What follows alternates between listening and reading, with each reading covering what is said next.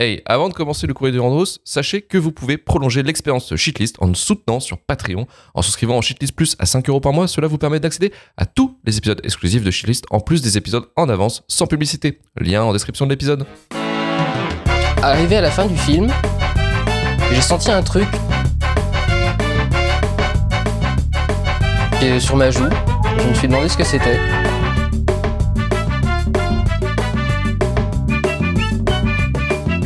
Et je me suis rendu compte que j'étais en train de pleurer d'admiration devant Lucie. Je vais te fumer. Alors, courrier du Rando, c'est votre moment, les auditeurs, pour vous exprimer euh, sur la vie, sur le film, sur notre podcast. Bref, ce moment où on est en train de lire vos commentaires, on se demande qu'est-ce qu'on fout là à faire ce podcast? Aujourd'hui, donc, par rapport à, à Lo- euh, enfin, Lost in Translation, non, parce que j'ai vu ça dans le chat, effectivement, comme pire euh, rom-com. Ce sera pour plus tard. Euh, alors, pour euh, les avis des auditeurs sur le film Bridget Jones, on a Fucking Significant qui nous dit excellente adaptation, un portrait drôle et cru d'une trentenaire londonienne attachante au cœur d'une rom-com fun et corrosive sous forte influence ost- ost- ostetienne, ostinienne, Ostinienne. ostinienne, pardon, ostinienne, sur la quête désespérée de l'amour et du prince charmant, daté certes, mais toujours génial. Will Only de Mark Darcy. Voilà, ouais, encore un, encore un À deux, droits- à deux doigts de dire attachante au début. mais- Oh, Oui, oui, ouais, ouais, oh, t'imagines. oh, oh.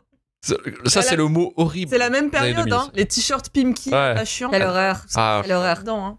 Et les jeans taille Oh la basse et les strips qui ressortent. Voilà. Non, c'est quoi? C'était je suis attachante et j'assume. Pas une Ouais, il y a connerie un dans le peu- Il y a genre. un peu de tout. Il y a tout. Il y a eu toutes Ouais, les tout. variantes. Il y a eu toutes les variantes. Mhm. Mais Vesper, ne jugeons pas, on portait du goéland, nous, à l'époque. Hein. Je pense, ah bah justement, j'étais, contre la société. Moi, j'étais pas attachante. Hein. Voilà, ouais. Eh, quand même, hein. anarchiste. Mais je note que tu m'as, tu m'as balancé sous le bus Comment ça Oui. Tu balancé sous le bus en disant que je portais du goéland. Bah non, bah on en a déjà parlé, c'est pas une surprise pour la le deuxième l'émission. C'est vrai, c'est vrai. C'est vrai. Je ne sais plus. Ouais, on je en parle, c'est juste publiquement, j'ai, je, je, voilà, j'ai plus aucune Ah, aucun amour bah, propre. Bah, ton avis, comment je l'aurais su sinon Bah, j'aurais pu te dire en off. Je me rappelle plus de ce que je raconte. Ouais, ouais, Dans voilà. le groupe de Et bah voilà. discussion qui, euh, voilà, quelques pépites. euh. Bah oui, oui, oui, oui, c'est- rempli de pépites, hein, effectivement. Il faut mieux euh, éviter de creuser d'ailleurs. Euh, Just Red 89 lui dit certes, c'est globalement tous des connards dans le film, mais ça rend l'enchaînement de gaffes, euh, bourdes et gamelles causées par leurs propres bêtises crasse particulièrement agréable. Une sorte de vidéo gag du rom-com. Effectivement, c'est pas mal. J'adore. Will Stitch, je vous dis toujours aussi drôle, sauf que ce film a lancé la journée du pull Amazon de Noël au taf. Effectivement, ça c'est. ouais, c'est tellement vrai. Bah, c'est bien, non ça c'est horrible. et, ça, c'est pas bien Non, c'est horrible. Non, non, Victoire, putain. Non, Non. non, non, non, non, non, Mais. T'es corporate. Victor Mais Ah. arrêtez, j'ai des pulls de Noël Star Wars, c'est hyper cool. Oh, putain. mais moi j'ai un pull de Noël Ok. Jurassic Park. Bah mais voilà. L'idée de faire une journée pull de Noël au boulot, ce n'est pas bien quand même. Euh, oui, tu peux le Ah, non. porter, mais c'est toi qui as décidé de le porter. Parce que j'en ai Ouais, aussi. hein. Exactement. Ah, Oui, je voilà. vois, je vois qu'il y a, Tu peux le porter tout une le mois de décembre. Il y a une team. Il y a une team pull de Noël. Putain, si, c'est vous- horrible. si- arrête. si votre manager euh, veut vous faire faire un lip dub à un moment, on refuse. Ah non, mais, non, mais Alors, alors moi j'en Ah, connais un. J'en connais un. Il est Ta tombé dans le piège. Ta gueule.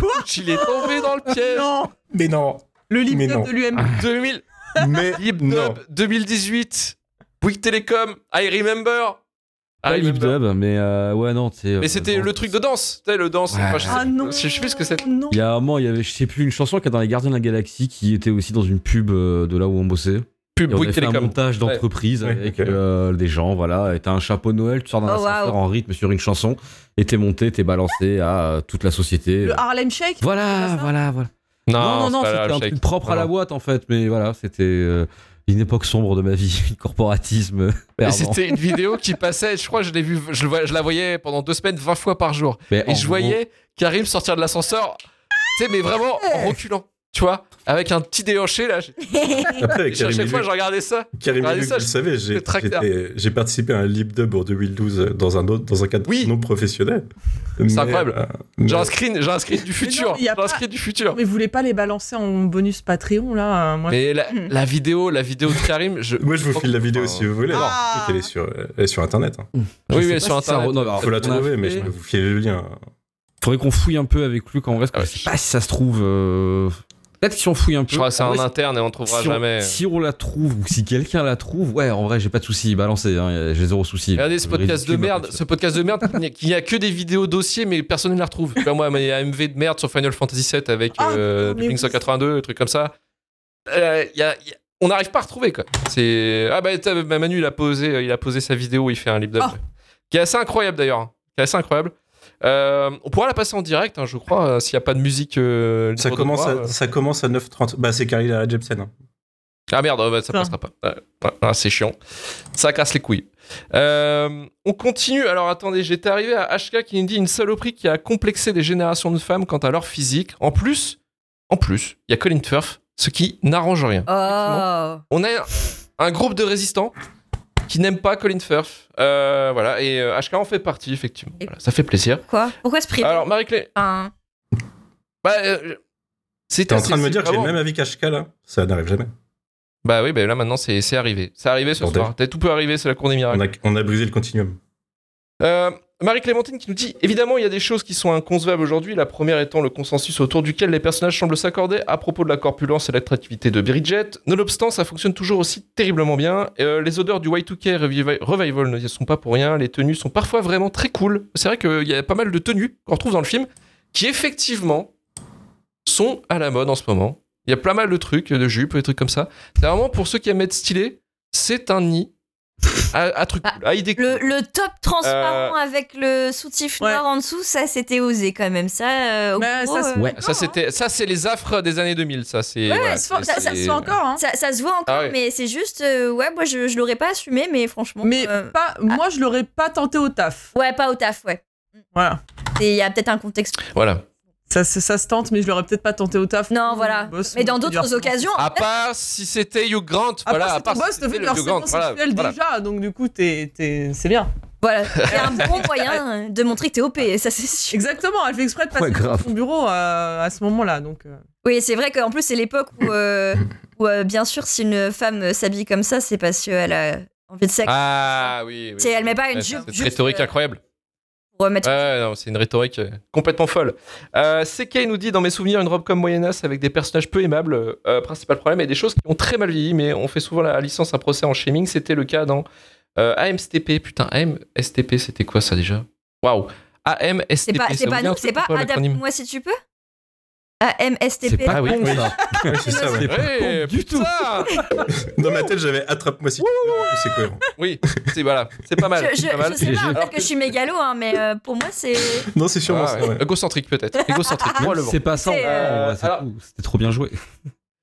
Alors que du moins dans les bouquins, les remarques sur les calories slash poids et autres sont assez clairement une critique de l'autrice sur le brainwashing fait par les magazines de mode. C'était très compréhensible au moment où ça a été écrit, mais potentiellement on le comprend moins aujourd'hui puisque la société a changé. C'est possiblement aussi mal rendu dans le film et c'est vrai que c'est possiblement, c'est ce que disait un peu ma Manu, c'est vrai qu'effectivement il y a peut-être le ton du film qui fait que ce côté-là a été quand même un peu lissé. Et effectivement, c'est que je l'ai ça pas précisé. propos. Je l'ai pas précisé dans ma partie, mais quand vous avez parlé des troubles de René Zellweger autour des tournages, ça appuie, ça appuie encore un petit peu mon propos. ouais, oui. Désolé. Ah oui, non, mais clairement. Ouais, clairement. Et Dino, pour finir, un film où on te fait comprendre que si tu fais un 38, tu ferais mieux de disparaître. voilà, c'est clair et net là-dessus. C'est le finish move. Euh, lecture des commentaires. Alors là, on va lire les commentaires Apple, euh, vous savez, Spotify, tout ça. hein, vraiment le, la revue des lecteurs, hein, vraiment. Euh, on a Marie-M qui nous met 5 étoiles sur Podcast Addict et nous dit c'est gratos. Voilà, on reste tranquille. Euh, Monsieur Fredo, par rapport à, à, vous savez, à cette fameuse team qui utilise des podcasts pour dormir. ah, je vais pouvoir écouter ça ce soir en me couchant, car oui, comme vous le disiez l'autre jour, nous existons. Après une dure journée de boulot et un film nul à chier sur Netflix, rien de mieux que shitlist dans les oreilles pour s'endormir à 2h du mat. Ce que j'ai répondu, putain, c'est triste. Mais moi, j'ai des films que je- j'utilise pour dormir quand euh, j'arrive pas à dormir. Ah, des films Euh, Ah, des J'ai des, j'ai des films, en général, c'est des films bruyants et j'utilise beaucoup les Transformers. Ah ouais. C'est chelou. Ah ouais. les Transformers, ça me Mais permet de dormir facilement parce que ça, me- ça me. Ça, en fait, ça. Oui, mais après, Ça t'as- Ah, tu fais que de pas à penser. Michael Bay pour dire qu'il est trop bruyant, tu vois Non. ce que je veux dire Non, non, en effet. Michael, Michael, t'as tes conneries, j'ai envie de dormir. Donc Alors évidemment, dans mon cas de figure, je suis Michael Bay, mais euh, Ah. Ah oui, le Michael Bay du podcast, effectivement. moi ça me va, hein. Ce rire qui, ce rire qui gêne, qui gêne nos, nos auditeurs qui veulent dormir. Les amateurs d'ASMR. Les amateurs d'ASMR qui écoutent ce podcast en un. Je sais pas, moi je dois faire partie de la team chiante qui lit avant de dormir, mais. euh, Ouais, ouais, ouais, chacun, chacun ça- marche aussi au bout moment. Transformers, je me dis, Oui. mais moi ça, ça me détend pas du tout. Enfin, Mais non, mais c'est pas une question de détente. C'est une question de détendre le cerveau. Ça parasite la pensée. hein. c'est un bruit Moi, ça me choque moins. enfin, Ouais, ça me peu, choque moins Manu qui t'aime à Transformers pour Bah. dormir qu'un mec qui écoute notre voix, surtout celle de Marvin, pour s'endormir. Honnêtement, je suis montré. Bien les bruits de. Marvin vient d'arriver dans le chat Ah et il dit que jumpscare pour dormir, c'est incroyable. Ça fait un moment parce que tout à l'heure, euh, il, il vient pas derrière parce que tout à l'heure, il a dit euh, Ah oui. comme comme euh, Rogue One. Ouais, ouais, il Ah oui. discrimine depuis tout à l'heure. Je vais vraiment quitter Ah, ce podcast. hein. Je vais te unfollow de, de- d'Instagram direct. euh. Instagram. Ah. Après, après 7 mois de bataille, enfin, enfin, elle me follow sur Instagram, Bataille, purée, mais- sur le compte cheatlist. C'est fou. Euh, et Elris nous dit, alors c'est, je crois que c'est une femme, je bosse sur une romance universitaire, c'est chiant comme la pluie, il n'y a pas d'intrigue, juste du je t'aime moi non plus, et des problèmes d'abandon, ça paye les factures, mais bonjour le bore-out. Heureusement qu'il y a Shitlistcast pour me tenir compagnie éveillé. Effectivement, bah écoute, merci pour ce message. Plaisir. Ça fait plaisir. On a euh, Max la menace par contre qui mérite de se faire frapper. Alors, qui était sur Sens Critique et qui a mis 8 sur 10 sur le podcast, mais qui a ajouté comme commentaire un excellent podcast malgré une musique insupportable. digne Laquelle de mon ascenseur. Ah. Oh, Alors, j'ai envie de te Ah, le dire, début. j'ai envie Il de peut, te pas, dire, il, il peut pas dire ça sur ses copyrightés. bah non, mais je pense qu'il dit ça sur la, musique d'attente. podcast. Ouais, ouais. Et la musique, clairement, si t'as ça dans ton ascenseur, donne-moi l'adresse. Moi, j'habite là-bas. J'habite là-bas. on déménage. Rien à foutre. Rien à foutre. Mais en tout cas, merci Max la menace. Et on passe aux questions de la semaine. Et la question de la semaine, c'était une question de merde, comme d'habitude. Comme d'habitude, mais vous aimez, vous aimez la répondre, bien sûr. C'était la pire rom-com. Et bien sûr, Vesper a fait la boulette. Parce qu'elle a dit Ah oui, bah je vais te sortir une rom-com. C'était euh, quand Euh, Harry rencontre. J'avais lu la meilleure rom-com, donc j'ai répondu quand Harry rencontre Sally, j'ai eu droit à un emoji blasé de Luc et, Ouais. et comme, comme Parce Luc que- est souvent non. une boussole qui indique le sud, j'ai pas calculé. Et, euh, Oh. Pas le perdu. Non, parce que moi, j'étais dans, le- dans le truc en disant effectivement, tu trouvais que c'était de la merde. Et je me suis dit, bon, ouais, oui, je peux comprendre. non mais, non, effectivement, si tu dis que pas- c'était le je suis meilleur pas rom-com. Marvin, euh, j'ai pas non plus les pires takes euh, qui existent. Allez, je suis en forme ce soir, je vais me tenter. Et euh, Allez, et Marvin, d'ailleurs, dit, d'ailleurs, il y a plein de mauvais génériques de podcasts. Je les cite. Jumpscare, par exemple. il est Encore une fois. Euh, C'est moche, je euh, vais taper sur Romain quand il est pas là. c'est Mais, ça. euh, Mais il tape sur lui quand il est là aussi, donc euh, voilà. il- il- Ouais, mais c'est mieux quand il est là. Oui, c'est ça, ouais. Euh, donc pour répondre à ta question au premier degré, car quand Harry rencontre Sally est l'un de mes films préférés tout court, ce n'est même pas juste ma comédie. ok, d'accord. Euh, pour rester un peu dans le voilà là-dessus, sur 2001 euh, et la grossophobie, euh, on a quand même eu un sacré film des frères Farelli à ce moment-là qui était L'amour extra large, qui donc avec Jack Black et Gwyneth Paltrow.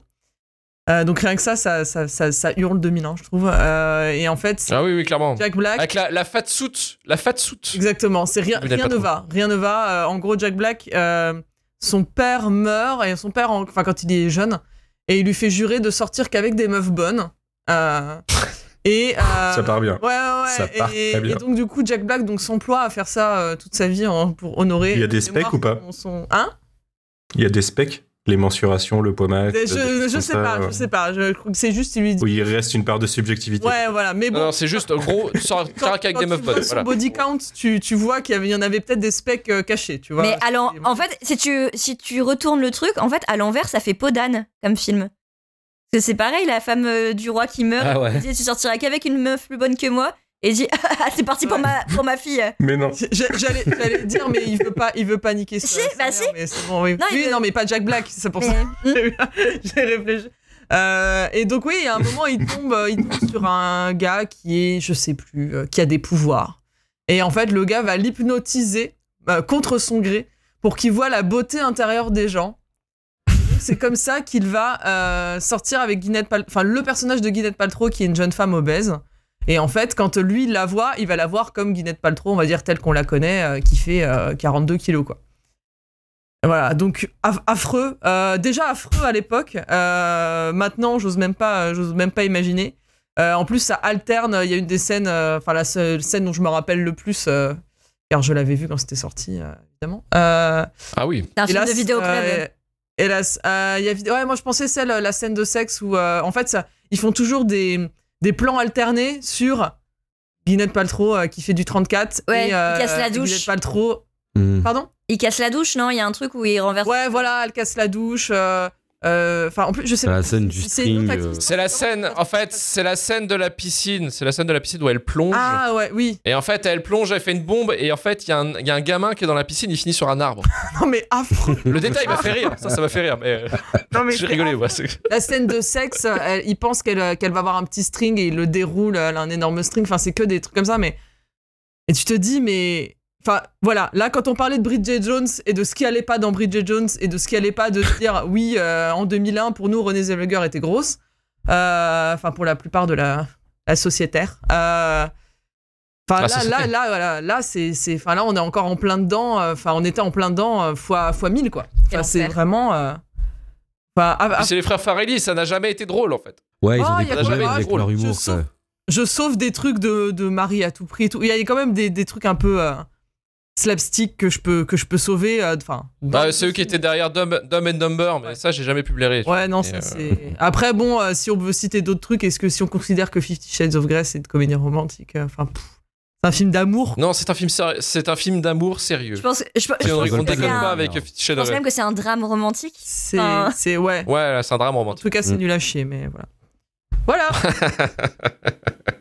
Donc l'amour extra large en tant que pire rom-com. Effectivement, moi j'ai eu, j'ai eu le, on a eu le nez, on l'a vu il y a deux semaines avec ma meuf. Non, Euh, c'est- c'est- effectivement. En Et 2024, pourquoi encore une fois. On te repose Ah ouais, la non, question mais- en, alors, en je sais live. plus, je, sais plus pourquoi, parce qu'on s'est, on s'est motivé, on s'est dit ah oui l'amour extra large tout ça pour euh, voilà pour se- on se marrait par rapport à ça effectivement pour le revoir parce que ça fait un- des années qu'on l'avait pas vu.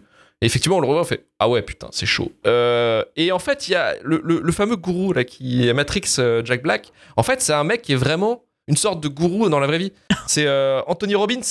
Et c'est un mec, c'est un malade, enfin c'est un malade. C'est bah si c'est un mec euh, purement produit américain quoi. Tu sais c'est vraiment le le enfin le mec qui va qui va galvaniser les coups, les, les, les, les troupes. hein. voilà, tu payes euh, 5000 dollars la formation avec lui, il va dire ah, vous êtes les meilleurs. Voilà, voilà tu vraiment le vois. truc, euh, le, le truc purement américain libéral quoi. Donc euh, et puis avec ses, ses dents, lui, il est horrible en plus comme mec. hein. Quand il sourit, t'es- il a 1200 dents là, t'es fait. Ah, je, 1200. ouais, je m'en rapproche pas quoi. C'est assez ouf parce que c'est un mec qui fait 2 mètres, je crois, un truc comme ça. Enfin, il est assez, il est assez grand comme, euh, comme mec, mais c'est voilà. c'est- 1200 c'est- c'est ouais, c'est proportionnel, ça marche. c'est proportionnel aux 2 mètres, effectivement. hein. Tous ceux qui font plus de 1m90 sont pour moi en 1200 ans, effectivement. Euh, voilà, c'est la règle, on ne change Très rien. précis. La pire rom-com selon toi, Manu? Alors, c'est semi-rom-com, semi-blockbuster de l'espace, mais avec sur fond de, de relations romantiques. C'est euh, Passengers. que je ne comprends toujours pas comment Ah, ils ont réussi vache. à vendre le projet. Puisque. Et, et- et c'est passé, crème en plus. Euh, L'idée, c'est que en gros, il y a un, un vaisseau générationnel qui est parti. euh, euh, dans l'espace pour aller coloniser une autre planète, je pense, je sais plus. C'est ça. Les gens sont cryogénisés et le pote de Chris Pratt a lâché et du coup Chris Pratt est tout seul dans le vaisseau. Et du coup bah il se fait chier Chris Pratt. Alors il trouve la meuf, la meuf la plus péchotable des autres pods. Il se dit allez c'est parti je la condamne à une vie de merde avec moi tout seul. Et euh, Oui, parce que c'est un voyage qui dure 50 ans, je crois, une et connerie. il la réveille ouais. Il la réveille et du coup derrière euh, bah, elle est pas super contente déjà. Enfin au début il lui cache un petit peu les conditions quoi. Euh, Il y a petit drame quand elle se- elle s'en rend compte, mais ça finit bien, ils finissent ensemble quand même parce qu'ils affrontent les épreuves, tu vois. Belle morale. Il a- Il faut, il faut, il faut Belle- pas- Belle morale, quoi. il plus, Belle morale, c'est pas Il grave. y a un arbre à la fin. Enfin, il y a, il, Ouais, il se réapproprie un peu le vaisseau. ouais. Ouais, bien sûr, parce qu'au final, oui, il se passe des années et puis ils vieillissent dans le vaisseau. C'est Mais, 120 ans, euh, exactement. 120 ans, qu'est-ce qui se passe dans l'histoire, en fait? Et il se réveille 90 Mais- ans trop tôt, ouais, c'est ça. Le principe de, dé- enfin, le cringe du principe de départ et le fait qu'il n'y a pas de conséquences, en fait, que ça, ça vire pas en, une espèce d'affrontement, ce qu'aurait pu être, ça aurait pu être le début d'un film d'horreur et au final, huis clos entre les deux euh, qui doivent se buter, quoi. Sauf que non, au final, ils en font une rom-com. Et c'est un peu, enfin, c'est presque plus horrifique au final qu'ils en fassent une rom-com. Mais euh, pour nous plutôt que pour l'histoire, quoi. Mais c'est ça. En fait, c'est- le problème du film, c'est de transformer un acte égoïste en truc. Ah, mais c'est mignon. Hmm. Il est mignon. Il est mignon. Ce qu'il a fait, c'est par amour. C'est par amour. Et, et la meuf, en fait, j'ai l'impression qu'il y a un peu un syndrome de Stockholm quelque part, tu sais, de dire bon bah, je suis foutu, je suis foutu, voilà, je, je, je vais, me faire Chris Pratt, j'ai pas le choix, j'ai pas le choix, j'ai que ça sous la main, j'ai que ça sous la main, je vais pas réveiller quelqu'un d'autre. Contre mauvais Enfin, il faut savoir que le syndrome de Stockholm n'existe pas. Mais euh, Oui, oui, on en avait parlé longtemps. Et effectivement, le syndrome de Stockholm n'existerait pas selon, selon notre sociologue Manu. Euh, effectivement.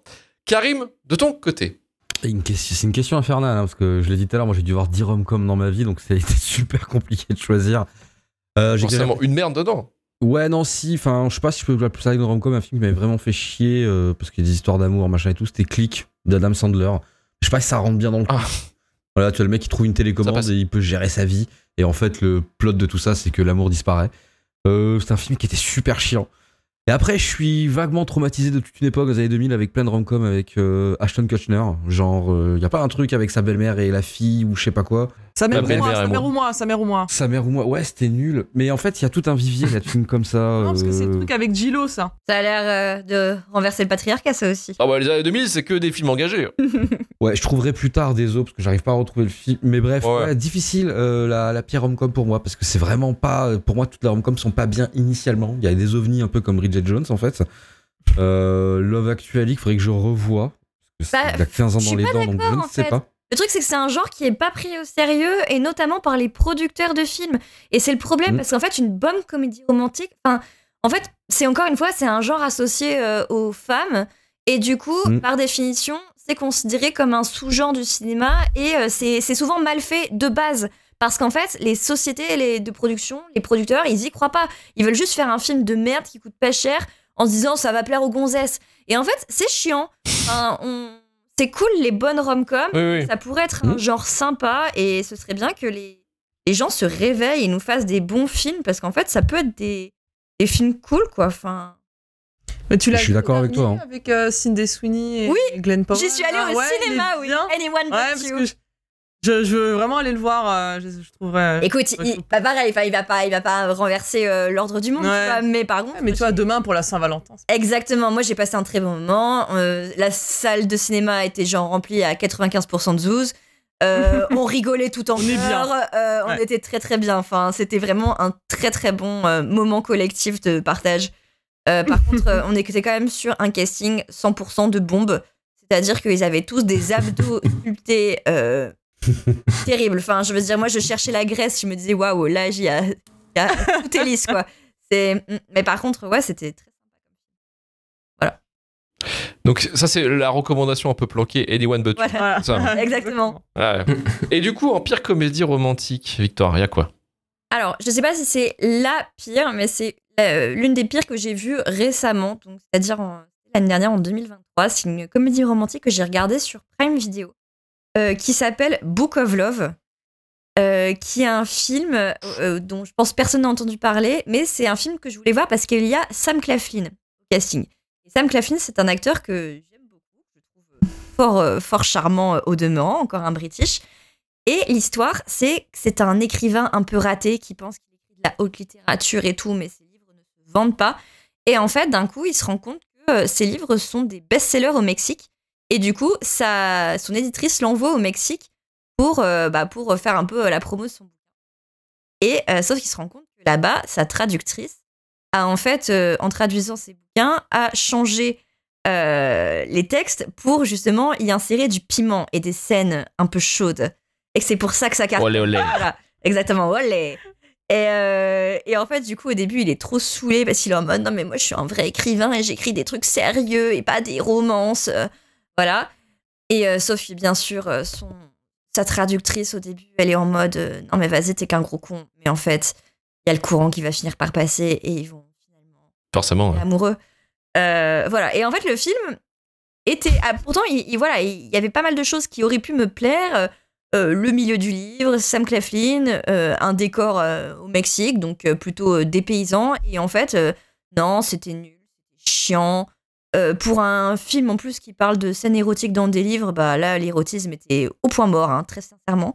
Donc il y avait vraiment aucune bonne raison de regarder ce film. Grosse déception. Donc c'était Book, Book of Love sur, sur Prime Video. Des belles recos. Euh, une, belle, une belle recommandation encore une fois. Mais vous parliez par exemple, euh, je sais pas, de comme quoi c'était un genre qui n'était pas pris en sérieux, euh, la rom-com. Est-ce que vous avez un exemple de bonne rom-com? Récente ou pas? Bah non, pas forcément récente, mais voilà, enfin tu sais un modèle quoi. Enfin là on a parlé de Bridget Jones, bon à part Manu Bah, qui est pas d'accord, mais Les Nora Voilà. iPhone, euh, ça marche. euh, Voilà, The Holiday, bien. excellente rom-com. The Holiday, The Holiday, j'adore. le, maître étalon, quoi. Enfin, tout est bien. C'est Kate Winslet, euh, Cameron Diaz. Ouais, Ouais, Euh, et Jude. Law. Et Jack Black et Jude Law. C'est l'échange l'échange de maison. Ouais. Il y a ça. Je l'ai vu ça. Foudre à Notting Hill, pour moi, c'est excellent. C'est vraiment euh, formidable comme film.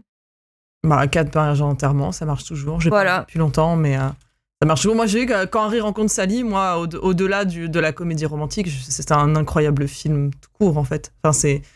les, les- Je trouve que Meg Ryan et Billy Crystal sont vraiment, euh, sont vraiment incroyables dedans. Et même. euh, de, de voir, euh, de voir l'évolution de leur, euh, de leur relation, c'est vraiment. c'est très beau. Enfin, c'est très touchant, c'est très, très bien écrit. Les dialogues sont très bons. euh. Eux, ils jouent très bien. Enfin, voilà, c'est. C'est toujours aussi beau. Mais justement. New là, York euh, en automne. Enfin, excellent argument. ouais. Euh, exactement. Non, mais c'est c'est trop, c'est trop mignon. Et là, en fait, en mai, il y a un cycle à la Cinémathèque de, euh, de, des comédies romantiques. C'est pas vrai. Si jamais. euh, si Donc, si jamais vous habitez Paris ou vous passez par Paris au mois de mai parce qu'il y a les ponts, euh, ils en diffusent euh, plein. euh, Donc, du coup, évidemment, j'ai prévu d'en voir plein. Euh, donc, il y a notamment euh, Quand Harry rencontre Sally, euh, j'avais mis- noté euh, Nuit blanche à Seattle, Quatre mariages en enterrement, Working Girl euh, avec euh, Harrison Ford notamment. Euh, Pretty Woman. Ah, je connais pas celui-ci. Pretty Woman, incroyable. Ah, Pretty Woman, Ah, oui. Pretty ouais. Woman. Woman. Euh, You've Got Mail, enfin vous avez un message, donc ouais, mariage Ah oui. de mon meilleur ami, The Holiday. Dirty Dancing. Alors, le mariage de mon meilleur ami, moi, il me cringe énormément. Mais euh, Je l'ai pas vu le mariage de mon meilleur ami encore, pour le coup. hein. Mais pourquoi, pourquoi il te cringe ce En film? gros, l'histoire, c'est Julia Roberts euh, qui, euh, avec son meilleur ami de la fac, il s'était promis que s'ils n'étaient pas mariés à un certain âge, ils se marieraient ensemble. Et en fait, elle, elle était amoureuse de lui. Et sauf qu'en fait, à un moment, il lui écrit pour dire qu'il va se marier avec Cameron Diaz. Et du coup, elle décide d'aller au mariage et de faire en sorte de les séparer. Et il y a beaucoup. C'est moche. il y a- ouais. C'est horrible. J'aime énormément Julia Roberts. Je trouve que c'est vraiment une actrice euh, solaire, euh, très sympathique. Et du coup, ça. Ah, Ça me- dépend de quelle période. Ouais, mais bon, enfin là, les, les... Moi, j'ai j'ai lâché à mange prix M. J'ai fait, oh, bon, je t'ai perdu. Oui, je comprends. Il y a, il y a de quoi. Il y a de Ouais. quoi Ouais, lâcher à mange prix M. Ouah, c'est Mais chaud là. c'est- Ouah, c'est c'est chaud. après Mange Prime, c'est c'est plus récent. Oui, Oui, oui, mais oui, euh, oui, non, bien là, dans, enfin, le film, elle était, elle était quand même au top et, et ouais, ouais, du coup, l'histoire m'a un peu trop cringé euh, pour que je l'apprécie pleinement. Il y avait une question que je me posais, euh, Vesper, parce que justement, tu nous as un peu euh, mis euh, le taquet. Je l'aurais jamais remis le sujet en question. Mais c'est quoi le problème avec Crazy Stupid Love? Ah, euh, non, bah, c'est juste que j'avais pas aimé. hein. Il y avait pas de. c'est- J'ai pas, j'ai pas accroché du tout. Moi, je suis incroyablement fan de j'ai- J'aime beaucoup. euh, Ouais, ouais, moi aussi. J'aime beaucoup, j'aime beaucoup les acteurs, mais ça m'a, enfin, ça m'a pas fait rire. euh, bah, je suis pas rentré dedans, donc euh, voilà. Il y a pas Oh la de- triste. Et j'ai regardé. Ah voilà, je, je suis sur la page de la Cinémathèque. Évidemment, ils rediffusent Dirty Dancing aussi. Bien sûr. Un des meilleurs, un des meilleurs films qui existent tout court. Ouais, ça, c'est Dirty grandiose. Dancing, Vrai bon, vrai bon film Dirty Dancing, moi je, je on a réussi à faire voir à un copain en lui disant que c'était un drame social, donc euh, comme ça. Bah, en vrai, un peu. ce qui est vrai. C'est vrai. Ouais. C'est vrai. Il y a des Euh, thématiques profondes?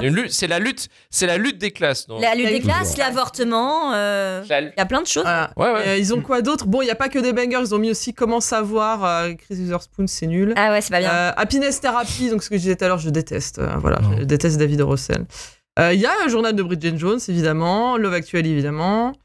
Euh, pour le pire et pour le meilleur, Punch Drunk Love. ça, Sans pas. Sarah, rien ne va. Euh, Sexe entre amis, Un jour sans fin. Et voilà. Et ça y est, j'ai signé. Mais attends, c'est lequel Sex entre amis? Parce qu'il y avait Sex Friends et. Ah, Sex Sex and Friends. C'est avec Mila Kunis. Et Mila Kunis. Mm. Kunis. Il y a aussi euh, les Sexy Dance. Sexy Dance en tant que comédie Ah. romantique, film de danse et, et euh, Ah, lutte sociale. C'est ce que ouais, ouais. précise euh, Marie-Clémentine. Évidemment, Channing Tatum. Il y a tout. euh, Il y a tout. Channing Tatum. Mais je crois que le meilleur de Sexy Dance, il me semble que c'est ce que, ce que me disait aussi, c'est que c'est le 3. Mais ça avait pas commencé avec Save the Last, the Last Dance ou un truc comme ça, non? Non, ouais, Ah, c'est sais encore plus. autre chose. Il y a le- les sexy dance, c'est euh, ce qu'on appelle en France les sexy dance. euh, Aux US, c'est les step up. Et euh, donc, Ah yes, ouais. et, là, il y en a plein, plein, plein, plein, plein. Euh, et là, c'est vraiment où ça commence par c'est donc Channing Tatum, mais après donc la, la danseuse qui finira par être sa meuf dans la vraie vie d'ailleurs. Où c'est pareil, voilà, lui, lui, il vient de la rue, il doit faire, il doit faire du, du, du, du tige et, et elle, elle est, je sais plus, elle est ballerine.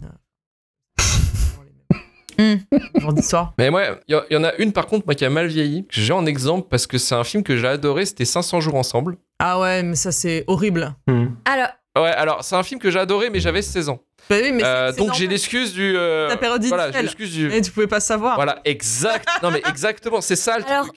C'est que c'était ma période et initiale. non, non, parce qu'en fait, le, non, parce qu'en fait, le réalisateur n'est pas du côté de Tom, pour moi.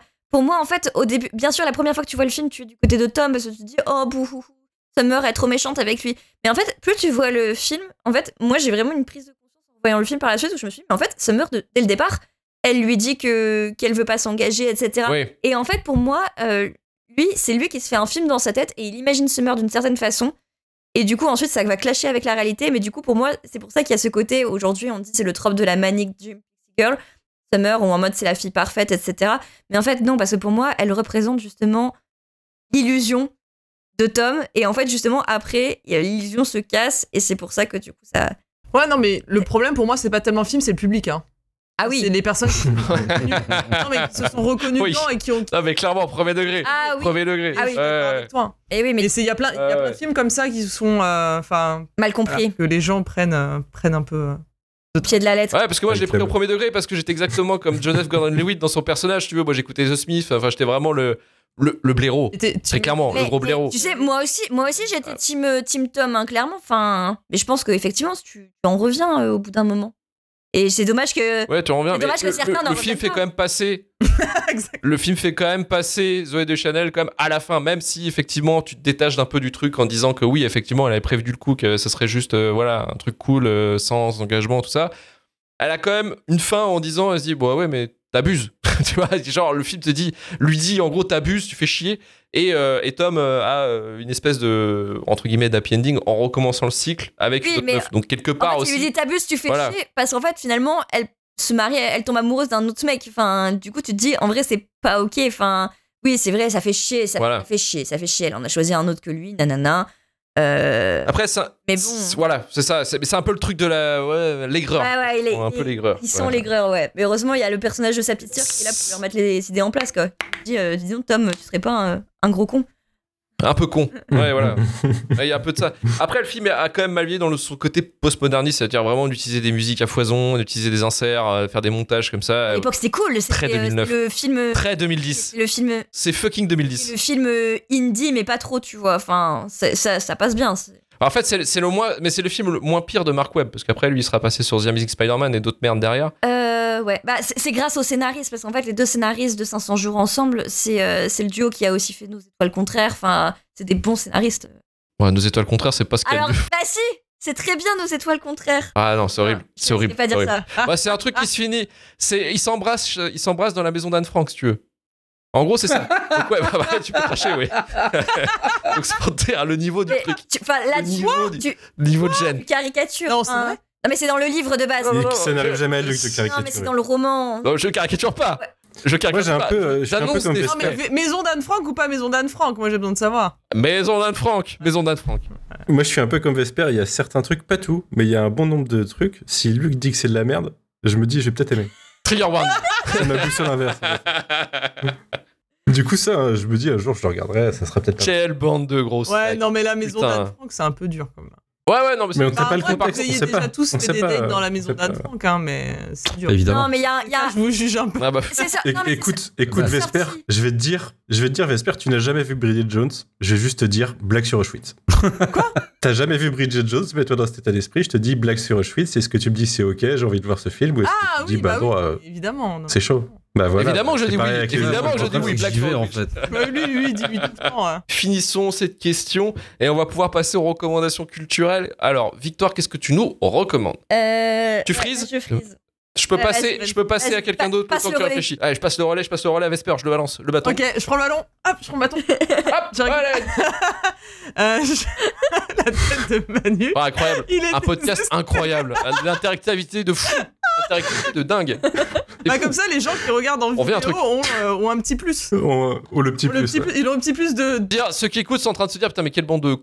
Ah, mais- ils ont le petit plus de me voir cracher, recracher monter quand j'entends Auschwitz, enfin quand j'entends Anne Frank. Ah, Non, Anne Frank. Anne Frank. Voilà. Et euh, voilà. Et en plus, ils voient que j'ai porté mon pull euh, Knuckles euh, pour Luc. Oui, Ça, c'est Pour la grand sortie hommage. trailer, hommage, du un trailer hommage. de Knuckles euh, la semaine dernière. La, la série sur Paramount. Série, la effectivement. série, hein, que j'attends euh, des mois. Euh, non, bah écoute, je suis enfin allé, je suis enfin allé voir la semaine dernière euh, The Iron Claw de euh, Sean Durkin. Yes. Euh, Ouais. euh, j'ai bien, j'ai bien, j'ai bien kiffé. Donc, euh, mais je crois que vous en avez déjà Est-ce- parlé. Mais en Est-ce que c'est vrai ai parlé. ouais. Est-ce que c'est vraiment les quatre filles du Docteur March avec des mecs catcheurs Oui, C'est ça. Ouais. avec Je suis chaud. avec Zac Efron Je suis grave musclé et euh, et euh, Jeremy Allen White, enfin le mec de The Bear euh, musclé. Ouais, ouais, Jeremy Allen White, ouais, c'est ça. Euh, donc, euh, moi, Je suis grave moi, chaud. Bonjour. Oui, tu vois. Euh, donc, euh, bah, de toute façon, Non, non, très, très bon film, très bon film, mais extrêmement triste. Tu vois, c'est vraiment Mais le- en plus, euh. L'histoire vraie, et l'histoire vraie est encore plus triste que ce que tu vois dans le film. Et quand tu vois le film, t'es déjà plus bactère quand il est terminé. Donc, euh, Oui. donc ouais, euh, compliqué. Mais ouais, non, le, bah, le, bon, du coup, je vais pas, je vais pas refaire si vous avez déjà vu la. Enfin, j'en ai déjà parlé, mais j'aime bien. Je, je, je rajoute ma reco sur la, sur la, la reco qui a été faite. Contrairement à Argyle que j'ai vu la semaine dernière. Ah putain. Euh, attends, juste pour finir The Ravenclaw, ce film a marché aux États-Unis, mais s'est planté en France. hein. Je crois qu'il a même fait moins de 100 000 entrées en ouais, France. bah ouais, ouais, bah ça. Mais euh, il a fait 32, je crois qu'il a fait quand même pas mal d'entrées aux États-Unis. C'est, il est rentable, quoi. dire que Ça le va catch, encore. ça marche mais, euh, un peu plus chez eux que chez nous, je pense aussi. Donc, euh, Voilà, c'est ça, c'est le sujet qui a un peu freiné. C'est dommage parce que c'est un film super cool, avec une super playlist, euh, des super acteurs. euh, Non, ils sont, vraiment, ils sont euh, tous très vraiment, bons. euh. Je pense que Zac Efron, il s'est dit ça y est, c'est mon, c'est, c'est mon Oscar. Et C'est mon Ah, cher Pantin, ça y est. Non, mais il a dû se dire ça y est, c'est mon Oscar, euh, j'y vais. Et malheureusement, Bravo. il a, il a, il a rien eu, donc c'est un peu. Ah bah il a, eu- il a eu que dalle. Mais, euh, mais ouais, non, le film, euh, le film était assez, euh, assez chouette. Non, bah, je peux, je peux en double, double reco, mais du coup, c'est pas, c'est pas de l'actu, mais ça marche, ça marche quand même. La semaine dernière, pour préparer une autre émission, j'ai enfin vu Jusqu'à la garde de Xavier Legrand. Ah putain, qui génial. Et euh, donc là, vraiment deux salles, deux salles de ambiance euh, à 400, euh, 400%, donc avec euh, Léa Drucker et euh, la Ménoche, euh, Denis, euh, Denis Ménoche. Euh, Denis Ménochet, Voilà. Denis Ménochet, le fonce dans les bites, euh, yes. Euh, Et, euh, et ouais, enfin, c'est ouf de dire que c'était, c'était, c'était un premier film, quoi. c'est un premier long métrage. Et tu- Alors c'est c'est euh, c'est la suite de son court métrage. Exactement, que j'ai vu aussi. Métrage du sur YouTube. euh, Euh, ouais. j'avais- J'ai vu le euh, métrage incroyable juste avant, donc euh, comme ça au moins j'avais, j'étais, j'étais. Mais si, si ceux, ceux qui l'ont pas vu jusqu'à la garde, est-ce que tu peux pitcher? Parce que c'est un film quand même qui est Oui, non, euh, assez particulier. Eh ben c'est c'est tout, tout simplement euh, un couple un couple qui s'est séparé euh, donc qui, Denis Ménochet, Léa Léa Drucker et euh, bah, jusqu'à la garde parce qu'on parle de la garde de, de leurs euh, des deux enfants qu'ils ont. Leurs enfants, les deux enfants. ouais. disputent. Donc la, la fille euh, est presque majeure, donc euh, on va dire que la question se pose moins, mais par contre ils ont un fils qui doit avoir euh, 10 ans un peu. 8 ans à peu près. Ouais. Euh, et donc c'est lui qui est au centre un peu de, toutes de toutes les discussions sur bah, voilà, comment, comment ils vont avoir la garde. Mais bon, on comprend très vite qu'en fait, bah, le père était violent et que c'est pour ça qu'elle est partie. Et, et c'est un vrai film d'horreur en fait. Enfin, c'est vraiment... c'est ça, ça glace, ça glace le sang. euh, Le, le film est vraiment, euh, est vraiment incroyable. Mais euh, j'ai passé, alors c'est, bizarre de recommander comme ça, mais j'ai vraiment passé, je pense, la dernière partie du film à avoir envie de vomir. Euh, tellement c'est atroce, vraiment. Ah, ça prend au trip. hein. C'est, ça prend, ça prend vraiment, mais ça montre à quel point le, le film est incroyablement bien réalisé. Et, et ouais, je me suis vraiment pris une claque dans la gueule. euh, C'était, c'était, c'était assez. C'est un film qui montre aussi comment utiliser les codes du cinéma d'horreur, en fait, euh, je dirais plutôt intelligemment. Parce que Denis Ménochet est filmé comme Michael Myers, Ouais, ouais, euh, très ouais. clairement. Comme une menace, comme une menace invincible euh, qui va tout péter. Et en fait, au début, euh, au début, en plus, le film est assez in- intelligent dans le sens où il inverse les rôles. C'est-à-dire qu'au départ, t'as l'impression, si tu t'as pas vu le court métrage et que tu connais pas en fait un peu la- le, le positionnement de base, t'as l'impression que c'est euh, Denis Ménochet qui est victime Mm. euh, de son ex-femme. Tel qui se fait passer pour un connard, qui est un méchant papa, euh, qui est euh, qui est au bord de craquer. Parce qu'en fait, en plus, moi j'ai cet affect-là parce que j'ai vécu cette, cette- cette- ce truc-là, si tu veux, d'un divorce et euh, d'une garde, tu vois, avec un père qui, est, qui, en veut énormément à son ex-femme. Ça, je l'ai vécu, donc je l'ai ressenti encore x10, quoi, tu vois, ce genre de truc. Et c'était assez, c'était assez, comment dire, juste là-dessus, en fait. Et, et c'est que en fait, il a, il a ce rapport de force au début où tu te dis, putain, c'est la Drucker qui abuse. Mais tu vois, tu t'es vraiment limite à quasiment dire, putain, elle, elle abuse, quoi. Mais en fait, non, c'est que tu te rends compte très très vite que même euh, vis-à-vis de son fils, il est, il l'utilise comme moyen de pression Lui, il est affreux. pour dire euh, voilà pour dire pour dire voilà euh, ta mère c'est une grosse connasse enfin en gros il, il allume sa, son ex-femme et, et en fait il l'utilise comme moyen de pression pour essayer de se réintégrer dans la famille Euh, et c'est euh, ouais ouais c'est un truc c'est un truc qui est, très très bien euh, très très bien mis en scène. Il y a une fin effectivement la fin elle est elle est, brutale mais elle est mais elle est encore une fois elle est vraiment très juste.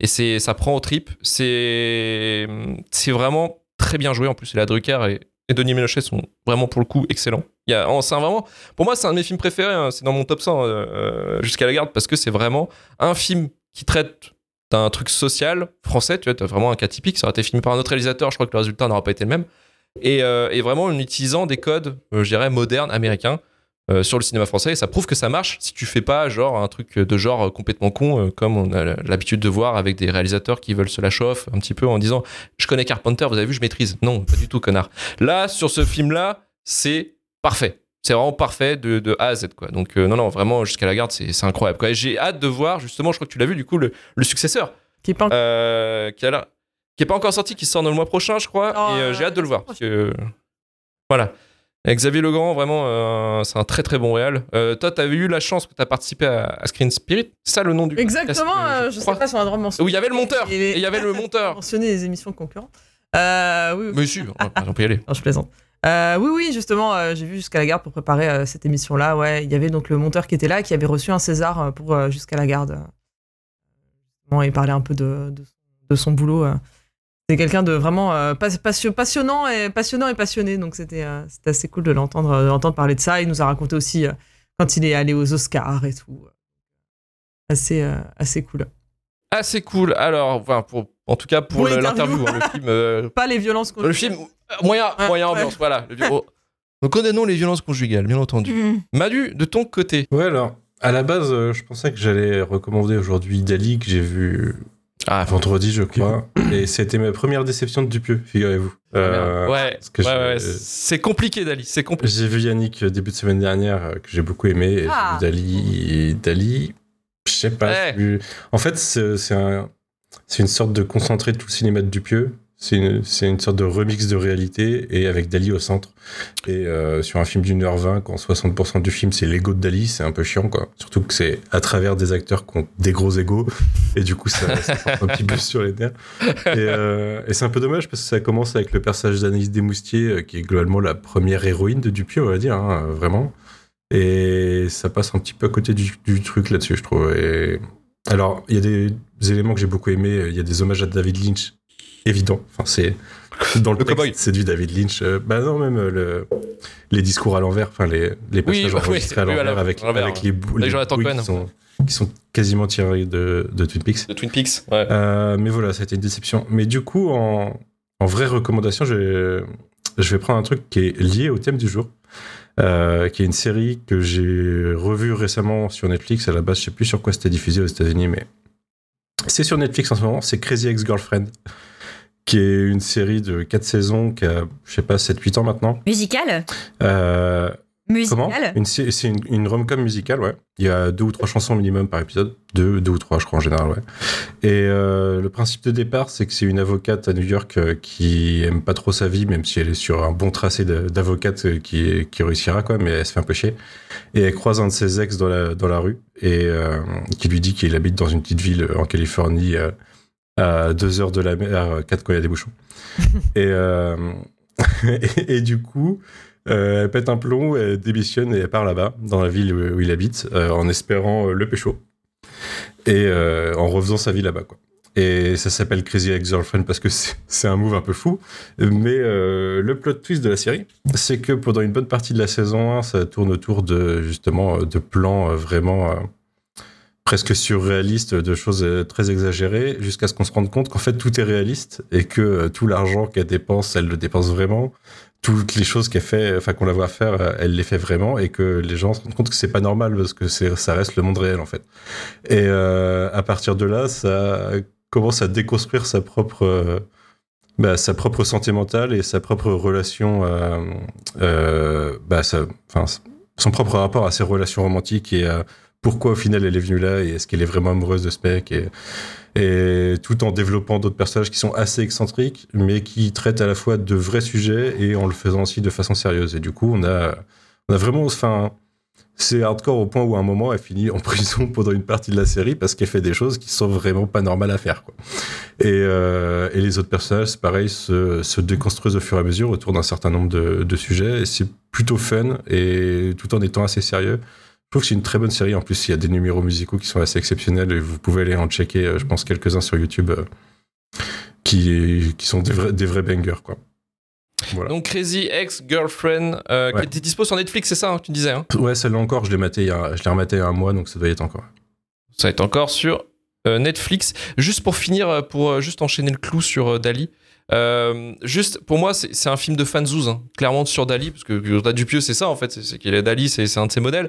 Euh, mais le problème, c'est qu'effectivement, il y a, y a déjà, il y a, hum, je trouve que, et c'est ça qui est bizarre, c'est que le film fait 1h15, 1h20, et il est trop long. il est trop long, et euh, Ouais, sur la fin, ouais. Parce qu'en fait, il y a des gimmicks. il y a des vannes, il y a des gimmicks, voilà, il y a des gimmicks qui sont beaucoup trop y utilisés. a- et il y a- en fait, il y, a, il y a une vanne, tu vois laquelle je parle. Oui, quand oui. Tu vois qu'elle est faite une deuxième fois, tu sais qu'elle va être faite beaucoup trop de fois. troisième fois. Et du coup, il l'a fait beaucoup trop de fois. Et à la Ouais. fin du film, ça dure une heure vingt, mais tu te dis, mais oui, mais je sais, en fait, que le principe, c'est que tu vas le faire trop de fois. Et la question, c'est arrête-toi, en fait, à un moment. Parce que voilà. le C'est une générique vanne, une vanne sur une mise en abîme, en gros, quoi. C'est une mise en abîme. Voilà, euh, Mais euh, ouais, là où ça marche pas, c'est que pour moi, euh, bah, Dupieux, c'est un surréaliste du cinéma. C'est un, c'est un David Lynch de l'humour, hein, un peu. Mais euh, bah, du coup, je trouve pas ça logique que ce soit lui qui rende hommage à Dali. Parce que du coup, c'est insipide. Ça, son cinéma, il colle trop à Dali pour que ça donne quelque chose d'intéressant pour moi. Ouais. Et je sais pas, je suis passé à côté. Je trouve que c'est ouais, moyennement drôle, quoi. J'ai mis Et 20 le minutes casting- dedans, quoi. Ouais, et le casting, il est euh, un peu inégal, parce qu'en en fait, il y a 4 Dali, je crois, si je dis pas de Il- conneries. il faut- Enfin, 5 il y en a avec un plus, vieux. plus que ça techniquement. Et ce qui est incroyable, c'est que pour moi, le, personnage qui m'a fait rentrer dedans, c'est un acteur que j'aurais jamais pensé. C'est Romain Gilles. Lelouch. Ah, c'est Romain Duris. Ah, ouais. C'est Gilles Lelouch que j'ai préféré. Et, euh, ok, ok pour Romain Duris. Effectivement, c'était le, c'était pas le, plus- le pire. Pour moi, La c'est scène du vraiment repas avec. Romain, Romain Duris où euh, il commence à lui faire des remarques sur son physique. Et là où euh, le personnage il commence à glisser, tu ok, je commence à voir, Ouais. mais euh, pas assez exploité Non. Mais Dali, une déception, malheureusement. Et on va passer à Victor. Victor, Ouais, est-ce que tu as une idée prête. de ta recommandation avant que je passe à Karim? Ah, c'est bon, allez, vas-y. Alors, let's euh, go. je vais rester dans le thème de. de- J'allais dire de comédie romantique. Est-ce que c'est une comédie? Je ne sais pas. Mais en tout cas, c'est une mini-série qui vient de sortir sur Netflix qui s'appelle Un jour, euh, en 14 épisodes et qui est adapté d'un roman de David Nichols qui est paru en 2008. C'est un roman que j'avais adoré à sa sortie. Euh, Je l'avais lu alors que j'étais au lycée et qui raconte en fait l'histoire de euh, Emma et Dexter qui se rencontrent à leur euh, soirée, euh, la soirée de fin d'année euh, de la fac et en fait qui vont devenir, qui vont devenir amis. Et en fait, le roman a un principe vachement bien, c'est que chaque chapitre correspond à un jour, un an plus tard. Donc c'est-à-dire que ça se passe tous les 15 juillet. Et du coup, à chaque fois, tu fais un bond dans le temps d'un an et tu les retrouves tes personnages et tu vois comment ils ont évolué dans la vie, comment ils ont évolué dans leurs relations entre eux et avec le monde, dans leur travail et donc de leur, de leur euh, 20 à 40 ans. Et euh, il y avait eu un premier film avec Anna Tawai et Jim Sturgess en 2011 qui était pas terrible. Oui, J'allais ouais, te demander si c'était la même chose Oui, ou c'est ça. Mais en fait, le film est très survolé par rapport au livre parce que ben, c'est un film de 1h45 pour un livre qui couvre 20 ans d'existence. Donc euh, voilà, ils ont. Le film est très superficiel, mais du coup, là, il y a une adaptation en série, en mini-série de 14 épisodes, des épisodes entre 20 et 30 minutes, qui vient de sortir sur euh, Netflix et qui, cette fois, permet d'adapter beaucoup plus fidèlement le roman, beaucoup profondeur, d'aborder vraiment les sujets bah, de que des personnes peuvent traverser entre 20 et 40 ans. Euh, c'est super bien joué, c'est très touchant. Euh, sortez les mouchoirs, très clairement. C'est hardcore, mais voilà, je, suis très contente que euh, ce livre que j'avais tant aimé ait enfin droit à une, l'adaptation qu'il mérite finalement. Donc, voilà, je recommande, ça se regarde tout seul. Ok, donc un épisode, à chaque fois, c'est en gros un an. Exactement. qu'il disait, hein, sur, euh, Exactement. Ok, donc ça fait un peu penser à, à- à Boyhood de, de Richard En moins chiant. Et en moins, Et, euh, euh, et en en moins moins, chiant. Peut-être en moins- n'est-ce pas Parce que Voilà, que c'est ça, les femmes c'est ça. existent, n'est-ce pas? Il y a des réalisateurs qui semblent l'oublier tout le temps, mais ce ne sont pas que des mamans. Ce ne sont Ah pas que des là daronnes, là ça peut être aussi des jeunes femmes qui grandissent, qui, de, qui se cherchent dans la vie. Enfin, bref. Non, non, mais après Boyhood, c'est très bien. Ouais. Mais, mais, euh, en fait, est-ce que ce qu'on me disait dans le chat, est-ce que Marie-Clémentine disait, est-ce que c'est pas un peu genre Normal People version édulcorée à un jour la série? Bah, Normal People, c'est que sur 4 ou 5 ans, et ils ont vraiment des Mm. troubles. Enfin, il y, a- il y a le côté du trop aussi de la communication, mais ça qui vient du coup de base d'un jour quand même, parce qu'un jour c'est sorti avant. Euh, donc, Ouais, oui, il peut, C'est le OG. voilà, il peut OG. y avoir effectivement un, un lien, mais, euh, mais pour moi, du- c'est pas le même ton exactement. Et puis, tu les suis tellement plus Mm. loin vraiment dans leur, ouais, dans leur, euh, dans leur carrière, dans, la parentalité. Enfin, tu vas les suivre dans plein de sujets euh, autres que, entre guillemets, seulement euh, fin d'adolescence. L'amour. Ouais, Alors, par ouais, contre, ouais. je, je critique pas Normal People. hein. Normal People est un chef-d'œuvre. Mais euh, voilà, One Day, ça couvre une période plus large de la, de la vie, quoi. de la vie. Donc One Day sur Netflix Oui. aussi, on peut trouver la série. Et Karim pour finir. Euh, ouah, je suis défoncé. Euh, je vais citer la rapidement la recommandation que tu plusieurs fois dans l'émission sur The Bear. J'ai commencé, je pas fini, mais c'est vachement bien. Ah, mais j'ai commencé aussi, pit. du coup. Ah. Regardez, Ouais. Saison 1. Ouais. c'est formidable. Ouais, j'ai pas. Ouais. Le PTSD annoncé par Luc est réel euh, dans les bons et le mauvais sens du terme. Euh, c'est très bien fait. Bon, on en a déjà parlé plein de fois, mais ouais, go. C'est, enfin, tout le monde vous dit que c'est. Attention, chaud, chaud pour la 6, Karim, chaud pour la 6, on y va, alors on lance, on lance. Ah mais mec, On lance la euh, tellement. On lance la suite. Ouais, il y a des trucs mais- qui vont marquer dans la série. Faut pas être cardiaque, hein, par contre, parce que J'en ai, franchement, c'est j'en ai parlé, euh, j'en ai parlé Facile. à une collègue qui travaille aussi dans la rest... enfin, euh, enfin, aussi Ah, pas, pas avec ouais. moi, mais voilà, qui travaille aussi dans, dans la restauration. Et hier, j'ai regardé l'épisode des euh, commandes euh, à emporter euh, Deliveroo là. C'est le Ah ouais, c'est en plan séquence en plus. Ouais, Elle ouais. m'en a vraiment, je lui ai dit ah j'ai vu cet épisode, elle m'a regardé droit dans les yeux et j'ai senti, j'ai senti Plus jamais. le trauma euh, du, du Ça Vraiment je. C'est le plus court, mais il est intense. Le service, le service qui part en couille. Ouais, Ouais, ouais, horrible. on connaît, on connaît, on connaît. Il y a toutes les codes qui commencent. tous les tickets qui Ah ouais. Donc allez-y, euh, vraiment, on vous l'a tous dit, le monde entier vous le dit, si vous l'avez pas fait, euh, go, et en plus, euh, c'est digeste dans le temps, par contre, effectivement, dans le ressenti, c'est impactant quand même, je veux dire, ça met de l'adrénaline. Ça, et euh, je me suis replongé parce que ça m'a donné beaucoup trop d'adrénaline et de bonne humeur dans ma dépression hivernale en retombant sur un vieil animé que Crunchyroll m'avait euh, recommandé. Alors, ça m'a mis dans un univers qui est, euh, beaucoup trop gros. Euh, J'en ai peut-être déjà parlé, mais ça s'appelle, en gros, traduit en français, euh, Inamizawa, le village maudit, ou le sanglot des cigales, ou en japonais, Igurashi Nonaku Koroni. Bref, c'est une série qui est à la base tirée d'un jeu vidéo fan-made qui se veut réaliste horreur. Et en gros, vous allez suivre une bande d'adolescents ruraux qui vivent dans les années 4, en juin 83 précisément, euh, qui vont vivre la malédiction de Yashiro. Et en gros, le truc est super bizarre parce que t'as une première saison de 12 épisodes où t'as des reboucles temporelles, des choses que tu vois, tu ne comprends rien. Et t'as une deuxième saison qui est faite après, euh, justement, qui apporte les réponses. Euh, ce truc, c'est un univers de fou. Attends, ça me dit un truc. Ça me dit un truc. Attends, c'était quoi le nom de la série déjà? Tu peux le trouver sous Inamizawa, le village maudit. Ou le sanglot des cigales, ça a été traduit sur plein de trucs. Mais le truc qui est ouf, Ouais, ouais, c'est. parce que ça, c'est sorti Ah, en ouais. 2007, c'était adapté. Ah oui, putain, ouais, je l'ai vu, je l'ai vu, je l'ai vu. C'est et ils ont refait d'ailleurs là qui est à jour sur euh, Crunchyroll une version euh, Inamizawa Gu qui est en gros la même chose mais montée différemment pour que tu comprennes un sens différent. Ouais, c'est absolument fou et ce qui est ouf c'est que c'est hypnotique et captivant alors que c'est Ouais. pas très bien fait. C'est volontairement pas très Non, non, bien c'est très moche. hein. Par contre, c'est d'une violence pas forcément graphique rare parce que justement c'est pas très bien fait mais ça se veut Non, très mais psychologique, quoi. Ouais, psychologique, voilà. Donc, euh, si vous êtes en dépression hivernale et que vous êtes surchargé par la vie, que vous voulez buter des gens, mettez-vous ça avant d'aller dormir. Il y en a, c'est Transformers. Je juge pas. Moi, c'est ça. Voilà. je- Voilà. c'est, euh, et euh, donc, voilà, ça se trouve sur euh, Crunchyroll principalement. Crunchyroll, ouais. Netflix avait, dit- avait diffusé aussi ça. C'est pas resté très très longtemps, mais il avait un moment. Non, Donc, non, voilà. non. Mais non, mais tu, tu fais ça, tu fais le double feature, tu fais euh, jusqu'à la garde et t'enchaînes sur euh, Inamizawa, euh, Village Maudit. là, tu finis bon, pas ta semaine, hein. tu- Bon. Ouais, dur. Ou ton oui, entourage bah, finit pas ta semaine, je sais pas. Mais Il y a un ou petit l'autre. épisode de The Tu Bear là. finis- Ah ouais, voilà, tu finis sur l'épisode de The Bear avec les commandes, là c'est bon. Je pense que là tu dis, ouais, c'est bon, c'est lâche. la merde.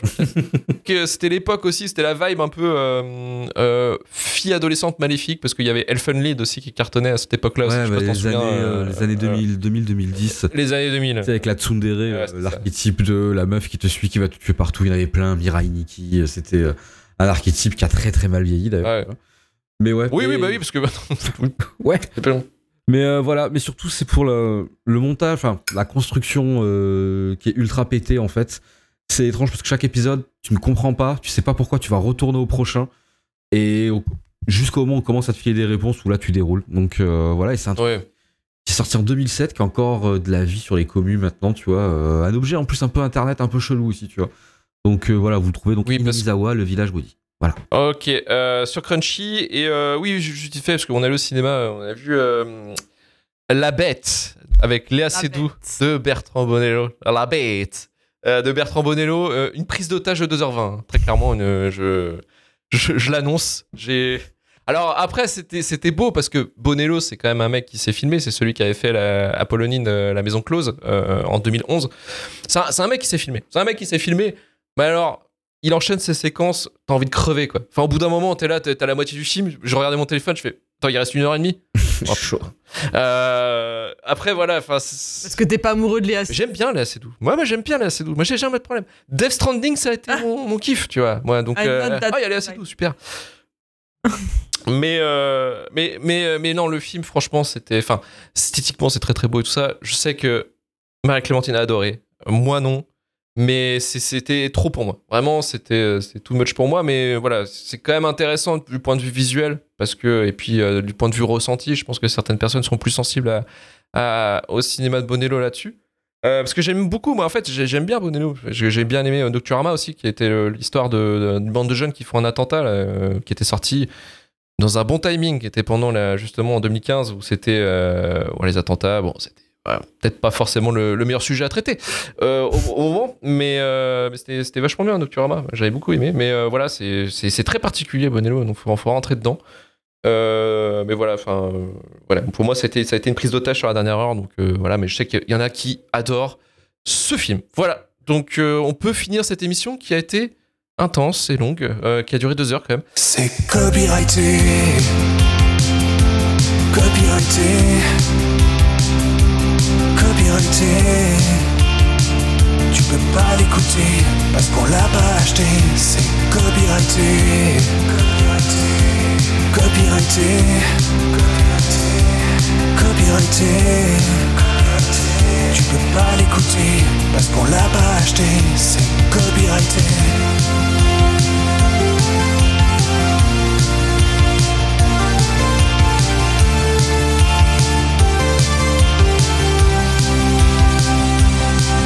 Copyrighté, copyrighté. On n'a pas de blé, on n'a pas de. Mais tu peux m'en donner. Tu peux pas l'écouter parce qu'on l'a pas acheté. C'est copyrighté, copyrighté, copyrighté. Tu peux pas l'écouter parce qu'on l'a pas acheté. C'est